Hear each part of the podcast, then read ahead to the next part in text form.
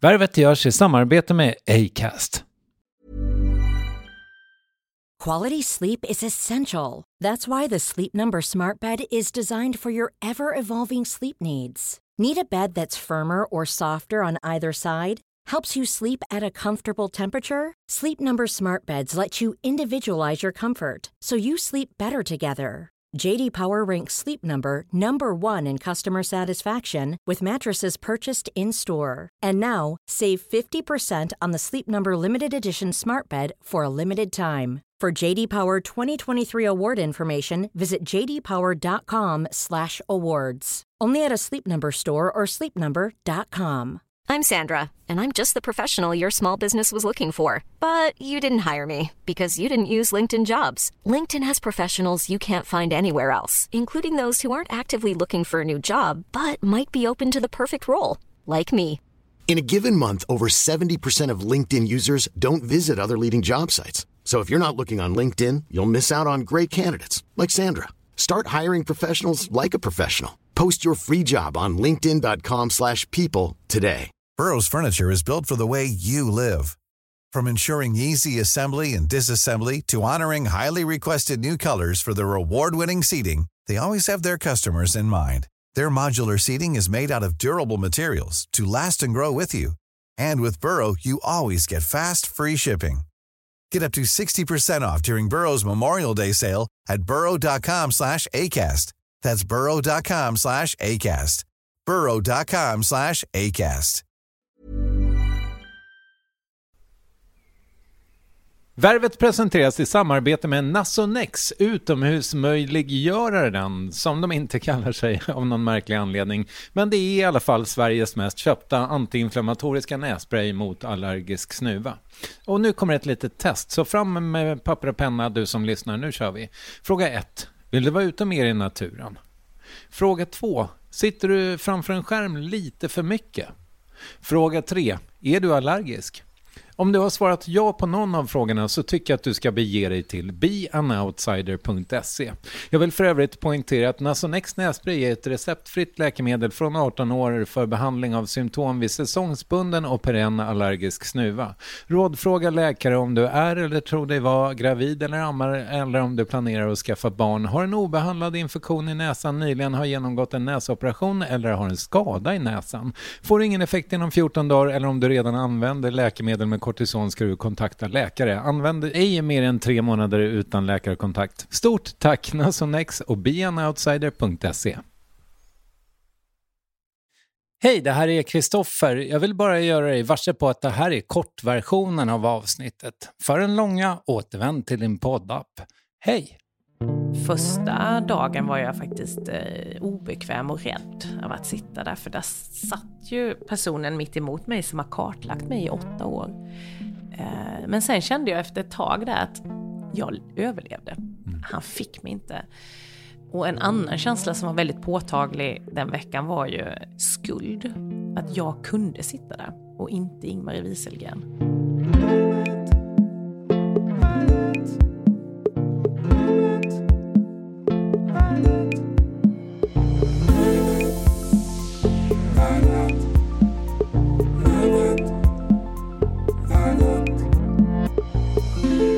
Kan vi till ordförande för Centerpartiet eh, välja Annie Lööf? Ja! Svaret är ja. Det blev nästan ett dussin år som partiledare för dagens gäst och det blåste om henne från dag ett. Och apropå blåst, när vindarna dragit radikalt högerut och flera av hennes partiledarkollegor öppnat dörren för Sverigedemokraterna gjorde Annie Lööf tidigt markeringar mot de här strömningarna, vilket förde med sig en stark hotbild. Mer om vad det inneburit att vara måltavla för en mördare, tiden efter Centerpartiet, att operera bort stora delar av sin kropp samt hennes nya bok I värvet avsnitt 590. Här är Annie Lööf. Men du, eh, jag säger väl välkommen till egenföretagaren Annie Lööf. Ja, men det kanske är så man ska definiera mig nu. Jag, jag tänker det. Det är, jag har ju gjort en del intervjuer nu och då frågar alla yrke.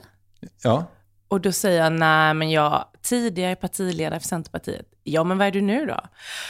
Det är lite svårdefinierat. Jurist är jag ju. Mm. Och sen har jag ju startat ett eget företag, så jag är ju egenföretagare faktiskt. Ja. Jag är mitt emellan politik och något annat känner jag. Det är För- lite svårt att definiera det. Det, då kanske min nästa fråga faller platt, men hur går affärerna? Det är ganska nystartat. Jag har ställt ut tre mindre fakturor. Ehm, så jag har kom- kommit igång lite och jag föreläser ju. Och sen är jag lite rådgivare i näringslivet. Eh, men framför allt har ju mitt fokus det här första halvåret varit på att skriva bok och liksom lansera den nu under hösten. Så där har jag ju lagt mitt stora fokus. Varför, varför heter den inte Bokslut? För att det faktiskt inte är ett bokslut. Nej, okej. För det var viktigt för mig att det inte bara var ett långt CV där jag har proppat in den med massa namn och möten som jag haft, utan eh, det har jag också. Men jag ville att läsaren ska få med sig någonting därifrån. Alltså man, dels ska man komma lite närmare mig bakom kulisserna, eh, få del av mina tvivel och eh, ja, även när jag varit glad såklart. Men också att man ska känna när man har läst boken att, oh fan, liksom, nu ska jag nog också fundera på vad jag tycker är viktigt på riktigt hur jag ska ta det vidare. Så det är ett litet bokslut, men det är något mer. Därför också Annie. Just det. Eh, Men ehm, du, du sa nu i en bisats att du är eh, lite rådgivare i näringslivet. Det betyder ju, om jag har läst rätt i media, att du har gått in i ett par styrelsen. Ja, men styrelser. dels kan man göra på det sättet att man är vald in i styrelser och arbetar. Men sen så träffar jag också ett antal bolag eh, och helt enkelt bollar med dem om det politiska läget, om eh, det ekonomiska läget framåt. Eh, Många företag är ju inte helt insatt i till exempel energipolitik eller skogspolitik och vill liksom veta mer om hur vi från politiken tänker. Så att eh, jag sitter både i ett antal styrelser, två stycken för att vara eh, tydlig, och sedan så arbetar jag med ett antal andra bolag också. Varför går man in i en styrelse? Ja, pengar? Smicker? Nej, nej, jag går nog mer in för att jag känner att jag vill hitta andra plattformar att göra skillnad. Alltså jag har ju varit i politiken i eh, ja, nästan 20 år faktiskt. Och fått driva igenom massor med politik och eh, väldigt värderingsdrivet. Och så känner jag när jag slutar nu att jag vill fortsätta på något sätt jobba med förändring, men jobba på något annat ställe, hitta andra kollegor, eh, andra miljöer. Och då har jag valt att gå in i några bolag där jag känner väldigt mycket för de som leder bolagen och att jag tycker att de gör rätt och roliga saker. Eh, så det är både ett sätt att hitta ett sammanhang och en plattform, men också kunna göra skillnad. Pengar? Pengar? Nej, ett av mina bolag får jag ju faktiskt ingenting. Aha, okej. Så att eh, där har jag gått in för att jag verkligen känner och brinner för bolaget. Det är noll kronor i styrelsearvode. Men får man aktier? Ja, det kom, om man, om, eh, nej inte aktier men teckningsoptioner, om det går bra för bolaget, för det är ju nystartade bolag, så kan det trilla ut pengar. Men det är inte säkert. Utan jag går in i dem, just de här bolagen går jag in i för att jag tror på affärsidén. Sen kommer jag givetvis behöva gå in i bolag där jag också tjänar pengar. Jag har också räkningar att betala framåt. Det är klart. Men du, eh, jag tänker mig, de, de, liksom, nu låter det ju ändå som att det är, liksom, du har ändå haft tid och liksom rum och treva dig fram lite till vad fan Annie 2.0 ska vara så att säga. Ja, men det har jag. Eller 7.0 eller vad? Ja, något sånt. en ny version av en själv. Eh, ja, men jag, ett halvår har ju gått sedan jag slutade. Och jag har ju framför allt eh, skrivit boken och det var ganska terapeutiskt. Alltså, det var ju ett sätt att skriva av sig, eh, men också att reflektera, för det hann man ju aldrig när man var aktiv. Och samtidigt då fundera på vad vill jag göra härnäst? Och jag är ju, jag är ju bara 40, så att någon gång skulle jag ju vilja jobba operativt igen, alltså med ett jobb. Men jag har lite svårt att definiera vad det skulle vara. Eh, Så att under tiden jag landar i det eller någonting spännande dyker upp så tänker jag att jag gör lite olika saker. Att jag går in i organisationer, jag sitter till exempel i Glada Hudik-teaterns eh, stiftelse, eh, men också i näringslivet eh, för att kunna bidra under tiden. Det, ex-politiker, nu är ju du rätt ung kanske, men det, det är ju inte helt sällan man blir landshövding. Nej, men jag Eller Känner, diplomat. Ja men precis, det är ju de klassiska, ambassadör eller landshövding. Eh, ja, men jag har funderat på dem, ska jag säga. Just landshövding känns som att man behöver vara lite äldre. Det är liksom sista arbetet man har innan man går i pension. Tror Vad jag taskig du är mot Anna Kinberg Batra nu. Men hon har själv sagt, inte pension, men hon, hon har känt att nej, men nu har hon rätt ålder för att gå in. Kommer hon sitta där till hon är runt 60 och sen skulle hon kunna göra annat i form av uppdrag och så. men ambassadörsjobbet har jag funderat på. Men eh, det är ju liksom, då ska hela familjen flytta i så fall. Visst. Jag slutade ju politiken för att vara mer hemma med mina barn och att de ska få en mer normal uppväxt. Så det har faktiskt fallit bort lite. Så jag söker eh, liksom, spännande uppdrag eller arbeten med bas i Sverige. Eh, som ger tillräckligt mycket stimulans att jag kan liksom, hålla mig och min rastlöshet i schack och samtidigt hinna ja, men, hänga med barnen på aktiviteter. Öppet brev till alla. Till alla? Nej, jag har, jag har många dialoger igång, men samtidigt så känner jag att jag, jag har det rätt bra nu. Eh, Jag föreläser, jag skriver bok eh, och jag är aktiv i ett antal olika styrelser. Så det är roligt, vi har att göra. Härligt. Du, ehm, finns det liksom en stor plan för Annie Lööf AB, eller den är under konstruktion? Nej, Annie Lööf AB heter det ju faktiskt, ja det är mitt lilla bolag. Eh, nej, den har jag mest döpt för att jag ska eh, kunna ta betalt på ett bra sätt helt enkelt. Att eh, gå från eh, att gå från att vara partiledare och politiker där det ingår att man håller föredrag eller ger råd eh, inom ramen för det arvode man har som partiledare till att nu stå på egna ben. Så att det handlar bara om att eh, hitta en eh, bra möjlighet att eh, kunna ja, vara egenföretagare helt enkelt. Kunna få lön på kontot. Men eh, jag tänker att en grej som du kanske kan skriva upp på to-do-listen för Annie Lööf AB, det är ju att skaffa en hemsida med innehåll. Ja, men den har jag gjort själv och det är inte min starkaste sida ska jag säga. Eh, så att den, det är faktiskt en av sakerna jag ska göra i höst när bolaget har kommit igång lite grann. Jag ska ta lite hjälp av någon som kan fixa en schysst sida. Öppet brev och igen då. Men du, nu då. Eh, jag sa ju förut att vi skulle liksom summera på något sätt och jag tänker att du har fått jättemånga frågor om det redan. Men för en så målmedveten människa som du ändå har varit, tänker jag. Vad tänker du att du har lyckats med under de här åren? Ja, eh, flera saker skulle jag nog vilja säga. Skryt. nej, jag är ju ändå svensk, så att lilla Jante finns ju ändå även. Men nej, men jag är stolt över att Centerpartiet har varit med i alla blocköverskridande överenskommelser under min tid. Alltså pension, energi, migration, försvar. Alla har vi varit med i. Och vi har ofta varit eh, brobyggaren som har fått ihop S och M över blockgränsen. Så det är jag väldigt stolt över, för det ger ju konkret förändring. Sen är jag väldigt stolt över att jag hela vägen in i kaklet har stått upp för mina värderingar och emot SD. Eh, och det har ju kostat på otroligt. Jag har ju levt med dödshot under stora delar av min politiska karriär. Men jag vek aldrig, eh, utan jag stod där. Och det, det är jag faktiskt också väldigt stolt över.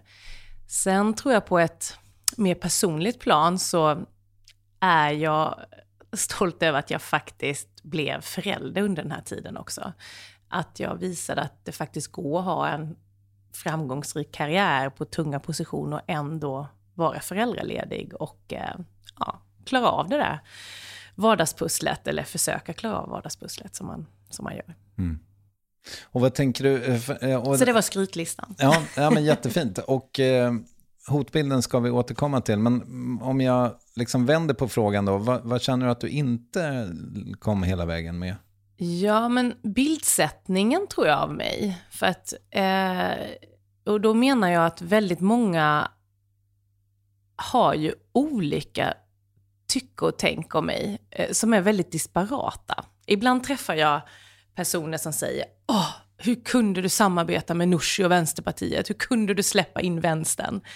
Och sen så träffar jag människor till vänster som säger äh, jag tycker det är så dumt av dig att du inte satte dig ner med Nooshi och började samarbeta. Eh, alltså två helt disparata åsikter. Eh, och båda eller ingen är ju sann på något sätt. Eh, där var vi ju inte riktigt tydliga med vad vi, vad vi ville. Och där hade jag kunnat vara ännu tydligare med vad jag stod för rent samarbetsmässigt. Eh, sen så är jag, skulle jag ju också vilja att Centerpartiet skulle vara mycket större i opinionen. Eh, Jag hade ju som mål att vi skulle bli en dominerande kraft i svensk politik och det tycker jag att vi blev. Trots vår, vår litenhet på ja, drygt 8 procent som vi hade då under många år, så påverkade vi och förändrade. Så vi var ju en dominerande kraft och vi, fick ju, vi, vi stod ju i centrum många år. Eh, men jag hade också velat ha högre valresultat. Eh, det, hade varit, eh, det hade varit roligt att få ett ännu större förtroende hos mm. väljarna. Mm.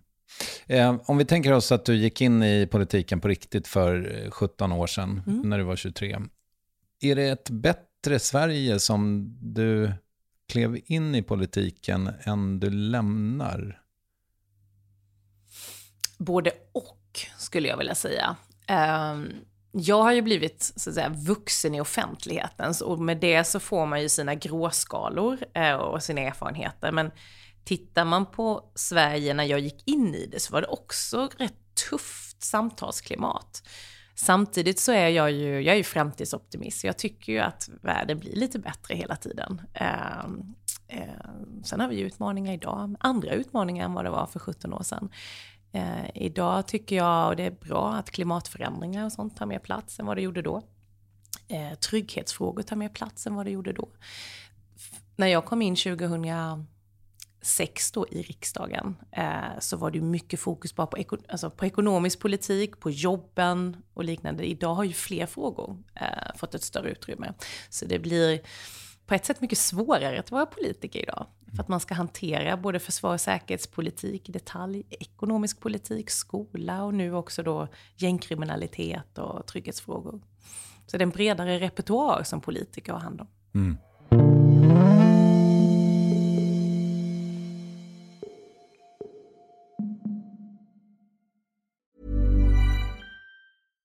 Ready to pop the question? The jewelers at BlueNile.com have got sparkle down to a science with beautiful lab-grown diamonds worthy of your most brilliant moments. Their lab-grown diamonds are independently graded and guaranteed identical to natural diamonds, and they're ready to ship to your door. Go to BlueNile.com and use promo code LISTEN to get $50 off your purchase of $500 or more. That's code LISTEN at BlueNile.com for $50 off. BlueNile.com code LISTEN. Many of us have those stubborn pounds that seem impossible to lose, no matter how good we eat or how hard we work out. My solution is PlushCare. PlushCare is a leading telehealth provider with doctors who are there for you day and night to partner with you in your weight loss journey. They can prescribe FDA-approved weight loss medications like Wagovi and Zepbound for those who qualify. Plus, they accept most insurance plans. To get started, visit plushcare.com slash weight loss. That's plushcare.com slash weight loss. Everyone knows therapy is great for solving problems, but getting therapy has its own problems too, like finding the right therapist, fitting into their schedule, and of course, the cost. Well, BetterHelp can solve those problems. It's totally online and built around your schedule. It's surprisingly affordable too. Connect with a credentialed therapist by phone, video, or online chat, all from the comfort of your home. Visit betterhelp.com to learn more and save 10% on your first month. That's BetterHelp H E L P.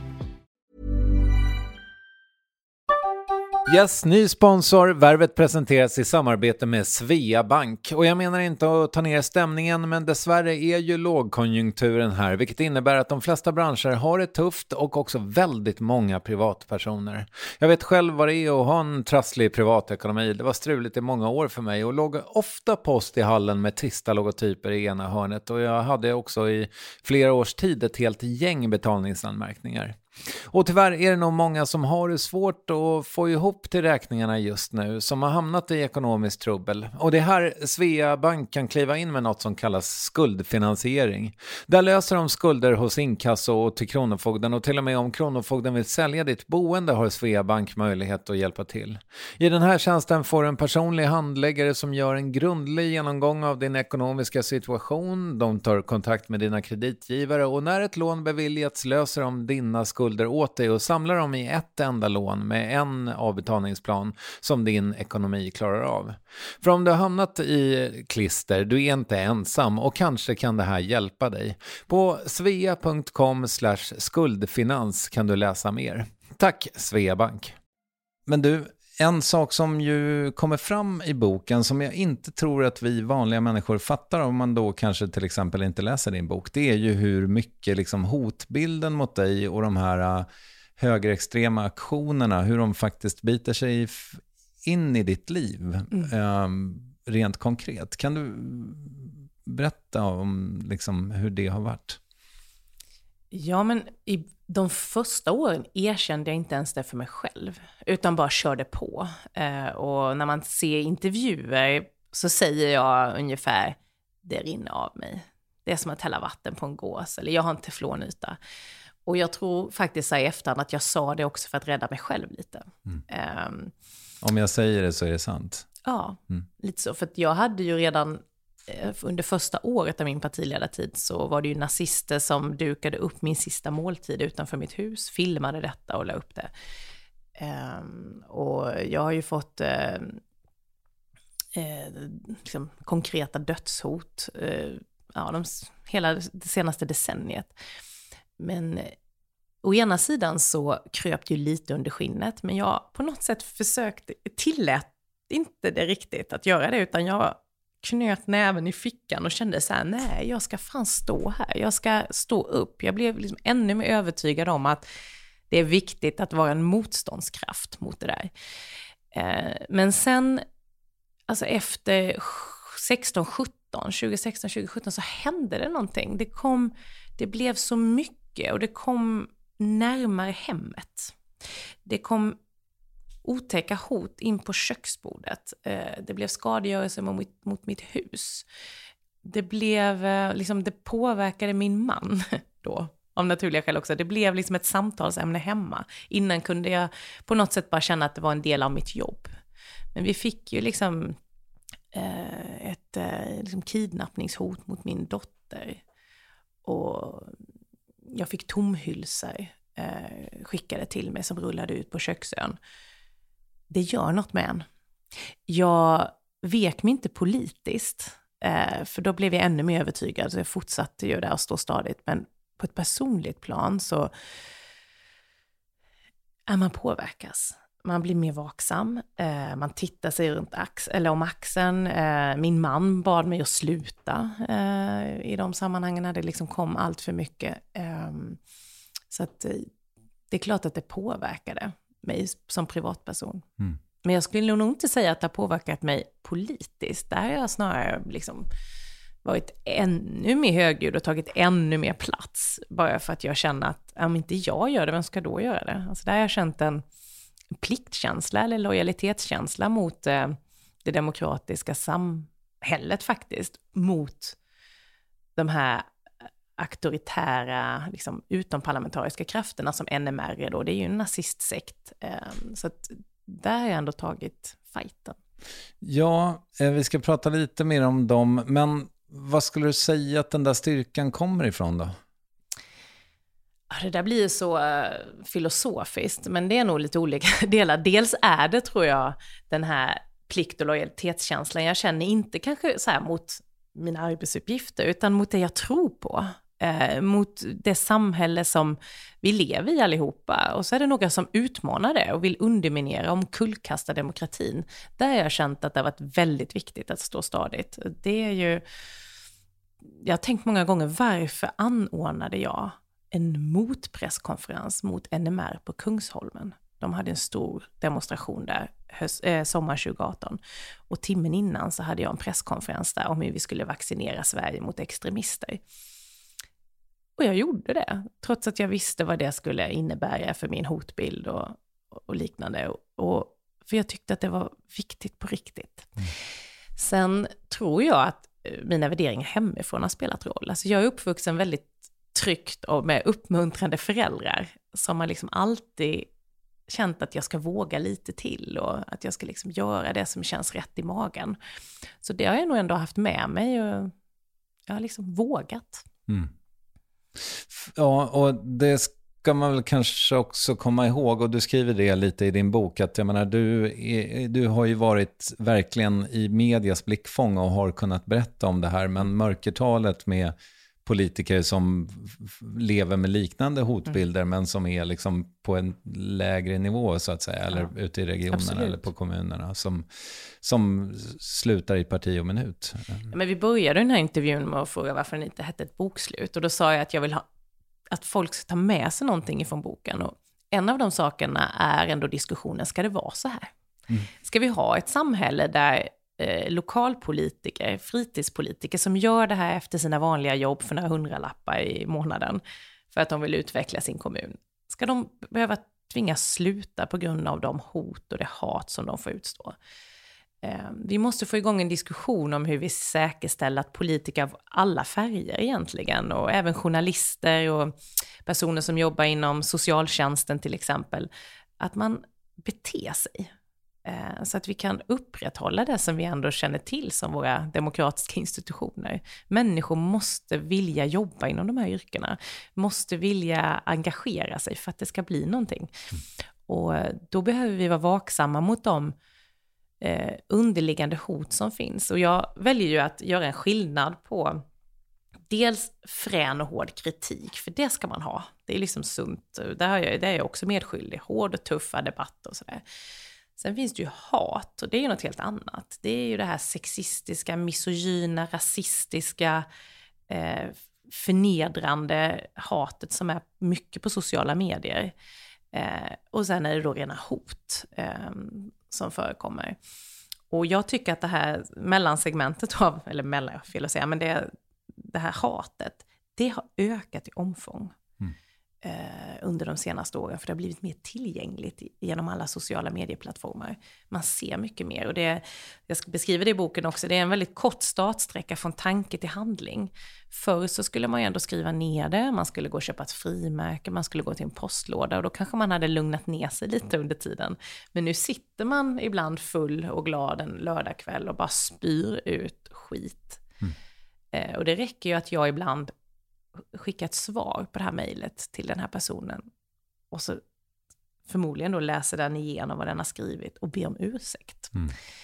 Jag tror att det är viktigt att vi, vi säger ifrån hemma vid köksborden eller på arbetsplatserna när människor uttrycker sig. Jag, jag gör det fortfarande när de kallar vissa kvinnliga partiledare för bitchar eller horor eller ja, så här. Det, det, är liksom, det är inte ett okej språkbruk.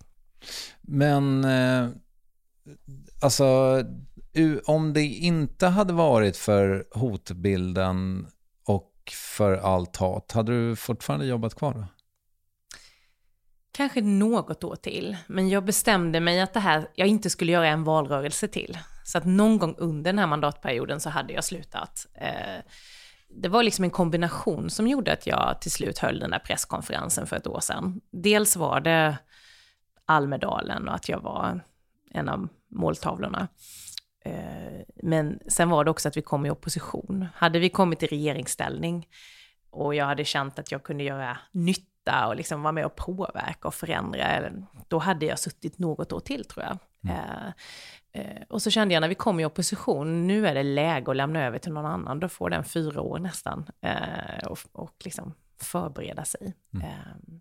Så att, men det kändes bra. Så ville jag bestämma själv när jag skulle avgå också. Det är, det är en viktig parameter för mig, att man får definiera sin egen avgång. För att det kommer alltid komma också, eh, när man har suttit mellan 8 till 12 år, så blir det alltid en diskussion om ska hon sluta. Mm. Eh, och jag ville förekomma det lite också, så det mm. gjorde jag.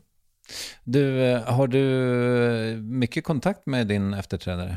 Ja, men lagom mycket kontakt. Okay. Eh, eller jag, jag hoppas han tycker det också, för jag, jag försöker ha så mycket kontakt som jag själv skulle vilja ha med mina, eh, eh, mina företrädare. Alltså, jag hör av mig, jag önskar lycka till eller gör applåder eller tummen upp när de har kommit ut på ett bra sätt. Eh, och sen eh, passar jag mig för att ge så kallade goda råd och har sagt att han får ringa mm. och ställer de frågorna. Och det har han gjort några gånger, så då har vi pratat. Men, eh, ja, men vi har kontakt eh, några gånger i månaden faktiskt. Nu blev det lite hattigt, för nu frågade jag, eh, jag borde ha ställt den här frågan förut, men alltså, apropå det här med hotbild och så vidare, jag blev lite orolig för dig kring boken, att den ska liksom åter reta upp de mörka krafterna så att säga. Men har, har du tänkt på den aspekten? Ja, det har jag. Och det kommer nog tyvärr göra det. Eh, och det säger ju också någonting om vårt samhälle idag. Eh, men jag tycker att det får, det får liksom vara värt det. För jag vill, att, jag vill få igång en diskussion om ja, men dels det här att eh, vi måste tillåta människor att stå i sina egna värderingar och kämpa för någonting som de tror på, oavsett vad man jobbar med. Eh, men också att få igång en diskussion om hur, vilket samtalsklimat vi ska ha. Men det är klart att jag får, behöver vara extra vaksam. Jag har ju ett säkerhetsarrangemang runt mig fortfarande. Ja, du har det. Ja, på ett eller annat sätt. Och, så de kommer ju såklart att finnas med under hösten. Och det i sig är ju ett, eh, ja, det ökar ju min trygghet såklart, men det är ju i sig ett tecken på att vi har ett samhälle som, eh, som inte mår så bra, mm. eh, rent polariseringsmässigt. Ja, men vad tänker du om det här? Och nu, nu ökade de, eller höjde Sverige dessutom, eh, vad heter det? Terrornivån. Terrornivån, ja, till fyra från mm. tre. Liksom, vad, vad tänker du om det här otryggheten? Men det var ganska väntat tycker jag att de eh, höjde det. Eh, jag trodde att de skulle gjort det för ett tag sedan faktiskt. För vi är ju otroligt utsatta i Sverige just nu.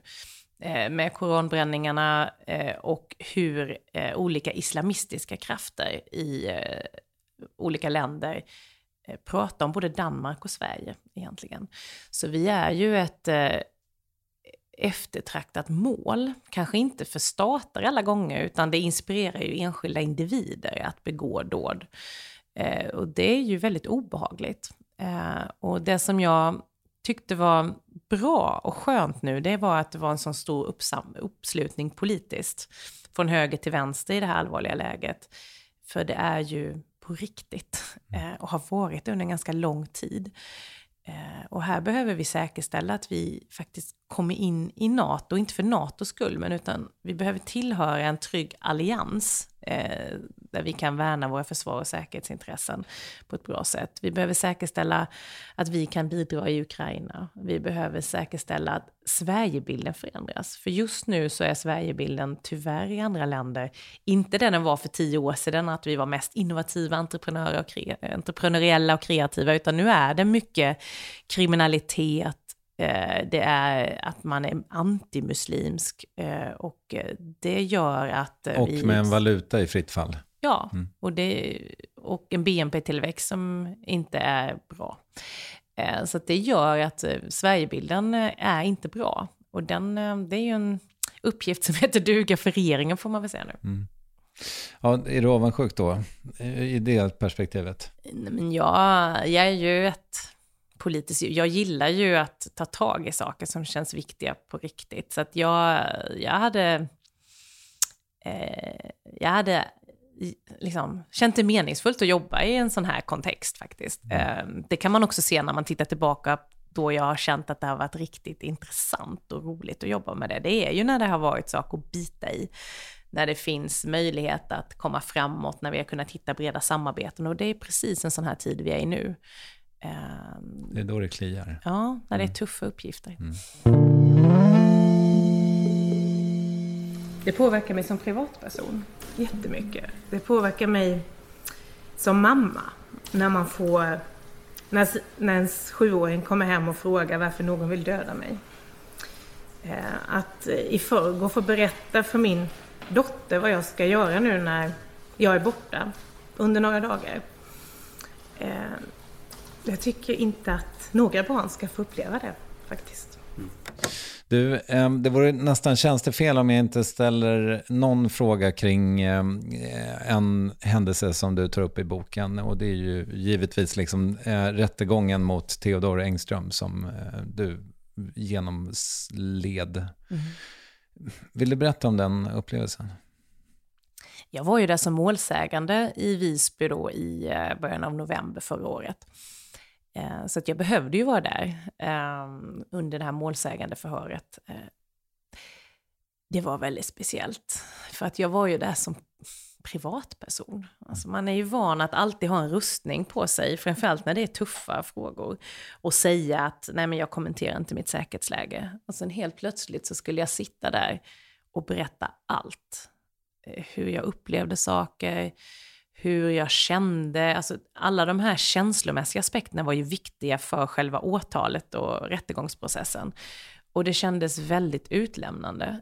Um, och första dagen var jag faktiskt eh, obekväm och rädd av att sitta där, för där satt ju personen mitt emot mig som har kartlagt mig i åtta år. Eh, men sen kände jag efter ett tag där att ah, han sitter där, jag sitter här, jag, liksom, jag överlevde. Mm. Han fick mig inte. Och en annan känsla som var väldigt påtaglig den veckan var ju en känsla av eh, skuld. Att jag kunde sitta där och inte Ingmarie Wieselgren. Eh, och att väldigt mycket medial uppmärksamhet gick till mig och hot mot politiker när det faktiskt var en högt uppsatt ämbetsman som hade mördats och vars anhöriga aldrig kommer få tillbaka sin mamma eller fru. De känslorna brottades jag också väldigt mycket med, att jag klarade mig eh, och kan leva med min familj, men hon föll offer. Mm. Eh, så att eh, jag tyckte att det var bra att vara med, för det var ett sätt att bearbeta. Men det var lite som en känsla att vara på en nära väns begravning, om man tillåter så här, när man, när man var färdig med rättegången så var jag helt tom. Man känns som att man hade gråtit, trots att man inte hade gjort det. Man var helt tom mm. och utblåst i hela hjärnan. Eh, utpumpad. Eh, ja, det var tuffa dagar faktiskt. Lever de där kvar i dig på något sätt? Alltså får du flashbacks typ? Mm, jag tyckte det var jobbigt att skriva om det i boken. Mm. Det gjorde jag, för det var en form av bearbetning igen. Mm. Eh, samtidigt så är jag på ett sätt glad över att rättegången ägde rum när jag fortfarande var partiledare. Så på något konstigt sätt så kan jag ändå inkapsla det i den tiden. Och nu har jag tagit nästa steg och gått vidare. Eh, det hade nog varit ännu tuffare om rättegången hade varit som nu i höst när jag hade lämnat och man liksom slungas tillbaka. Eh, så att det, det är ändå ett, en, en eh, lite skön grej att eh, den ligger liksom, den låg där under mitt partiledarskap. Det blir lättare att eh, skilja det. Men, eh, och det här borde väl ha stått i boken ifall du hade gjort det, men har du haft terapihjälp någonting? Nej, men det har jag faktiskt inte. Utan, eh, jo, jag hade det under den långa period jag låg på sjukhus när min yngsta dotter föddes. Mm. Eh, då gick vi till både psykolog och kurator, eh, både jag och min man, tillsammans. Men under den här tiden har jag inte haft det och jag har känt att jag har klarat mig bra ändå. Jag har liksom landat på fötterna. Jag har haft väldigt bra stöd från min advokat, målsägande beträde. Eh, jag har känt att eh, jag har kunnat prata med vänner och familj. Så att, eh, nej, men jag känner att jag har kommit vidare därifrån faktiskt. Mm.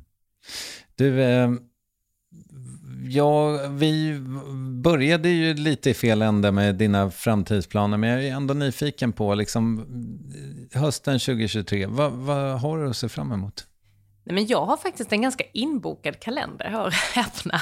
Nej, men jag... Med 45 minuters möten? Nej, inte så. Det är faktiskt en helt annat innehåll i kalendrarna. Men jag eh, arbetar ju då i ett antal styrelser, så där har jag en del möten. Sedan så kommer jag ju resa runt med boken eh, i landet. Så att jag kommer ha boksamtal och boksigneringar runt om i landet eh, tillsammans med föreläsningar om värderingsbaserat ledarskap och grön omställning.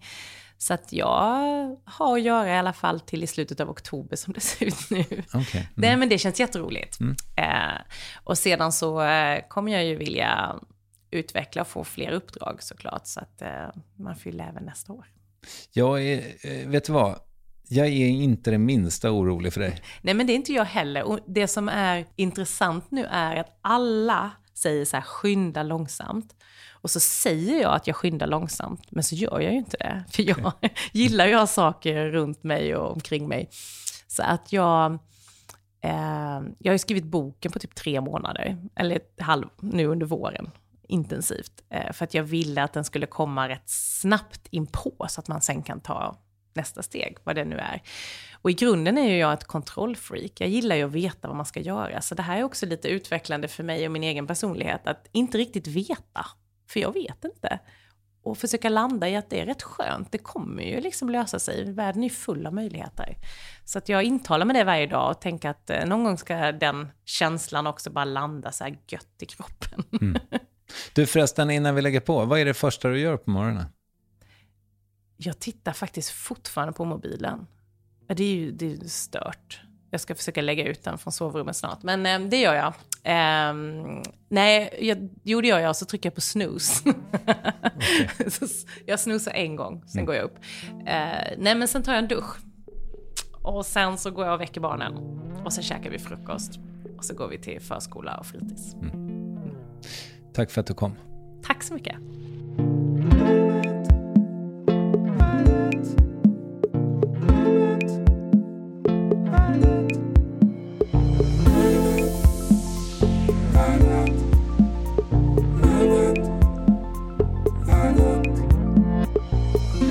I konsumentupplysningens namn berättar jag nu att boken Också Annie släpps 18 september precis som det här avsnittet som producerats av Ninni Westin, letts av mig, Kristoffer Triumf och härbärgerats av Acast. Nästa vecka kommer... Hej, Hi, I'm Daniel, founder of Pretty Litter. Cats and cat owners deserve better than any old-fashioned litter. That's why I teamed up with scientists and veterinarians to create Pretty Litter. Its innovative crystal formula has superior odor control and weighs up to 80% less than clay litter. Pretty Litter even monitors health by changing colors to help detect early signs of potential illness. It's the world's smartest kitty litter. Go to prettylitter.com and use code ACAST for 20% off your first order and a free cat toy. Terms and conditions apply. See site for details. Eh, vad jag tänker är hela Sveriges favoritskådis hit. Man måste hela tiden utmana sig själv för att göra nya grejer. Och sen när man väl kommer fram till den där utmaningen så känner man, fan, måste jag verkligen vara utanför min comfort zone? Mm. Just nu så är det jobbigt för att jag kan inte dansa. Och jag ska lära mig dans. Ja, visst var det Erik Jerka Johansson du hörde. Vi hörs då om inte för stort tack för idag. Hej!